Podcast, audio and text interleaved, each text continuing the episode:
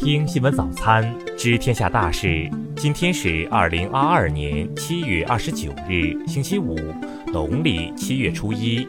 宇阳在上海向您道一声早安。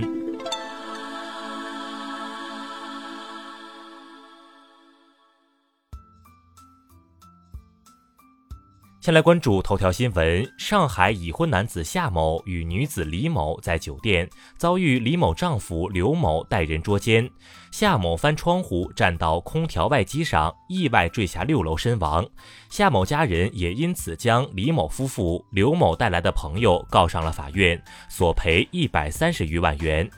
法院近日判决，夏某在被告等人进入房间之前就自行爬出窗外，且对危险具有认知能力，其死亡与被告之间没有法律上的因果关系，索赔不予支持。